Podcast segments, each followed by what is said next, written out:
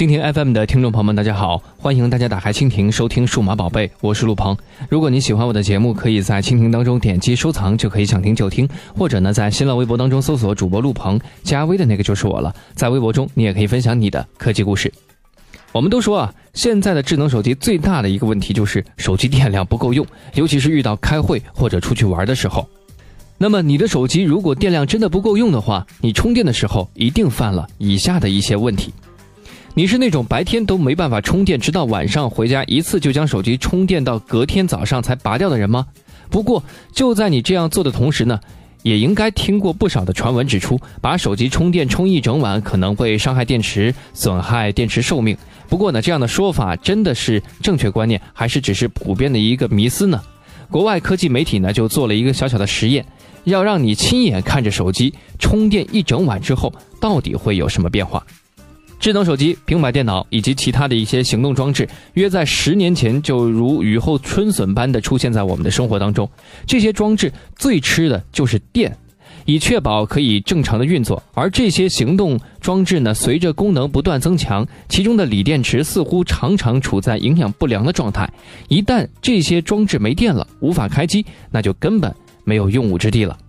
不过，对于平常在外奔波的人们来说，并不是时时刻刻都有办法帮手机充电，因此睡觉的时间就变成了唯一可以长时间喂饱行动装置的时候了。不过，一整个晚上将充电器插在手机上，真的没有问题吗？国外媒体呢就做了一段影片，影片一开始呢就为大家解惑：现在的手机与平板电脑都可以放心充一个晚上的电呢是没有问题的。如果是这样，那为什么还有传闻表示充电一整晚会让手机电池受损呢？这是因为传统的电池呢都是镍镉电池为主，不像现在的手机都是锂电池。镍镉电池呢有记忆效应的一个问题，也就是说，电池里的电如果还没有用完的话，就需要充电的时候，电池就会记得现在的电力位置。当以后电用到剩这么多的时候，电池就会出现同样没电的一个反应。因此，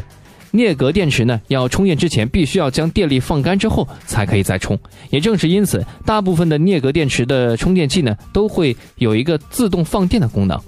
不过，在两千年初期呢，几乎所有的行动装置都改成了现在的锂电池，因此不会有传统镍镉电池的记忆问题。此外，现在的装置呢都相当的聪明，在全速将电池充电到百分之八十之后呢，就会开始以少量供电的形式，一边对手机进行再供电，一边进行电池充电，直到电池充满，并不会让电池过充损坏电池。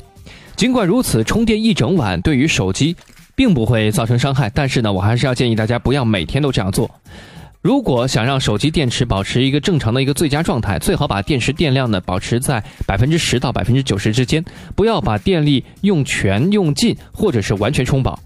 而充电整晚呢，会让手机电力达到百分之百。如果长期使用的话呢，仍然会呃影响电池的寿命。另外呢，温度也是手机电池的一个杀手。最好将手机的工作的温度呢维持在摄氏零度到四十五度之间，以免损耗锂电池的寿命。不信的话，您可以试一试，夏天开着车把手机放在车前面的工作台上，不一会儿，当你的前面的工作台达到了六十度甚至五十度，或者只要到五十度左右的时候，手机就会自动关机了。不信，你可以试一试哦。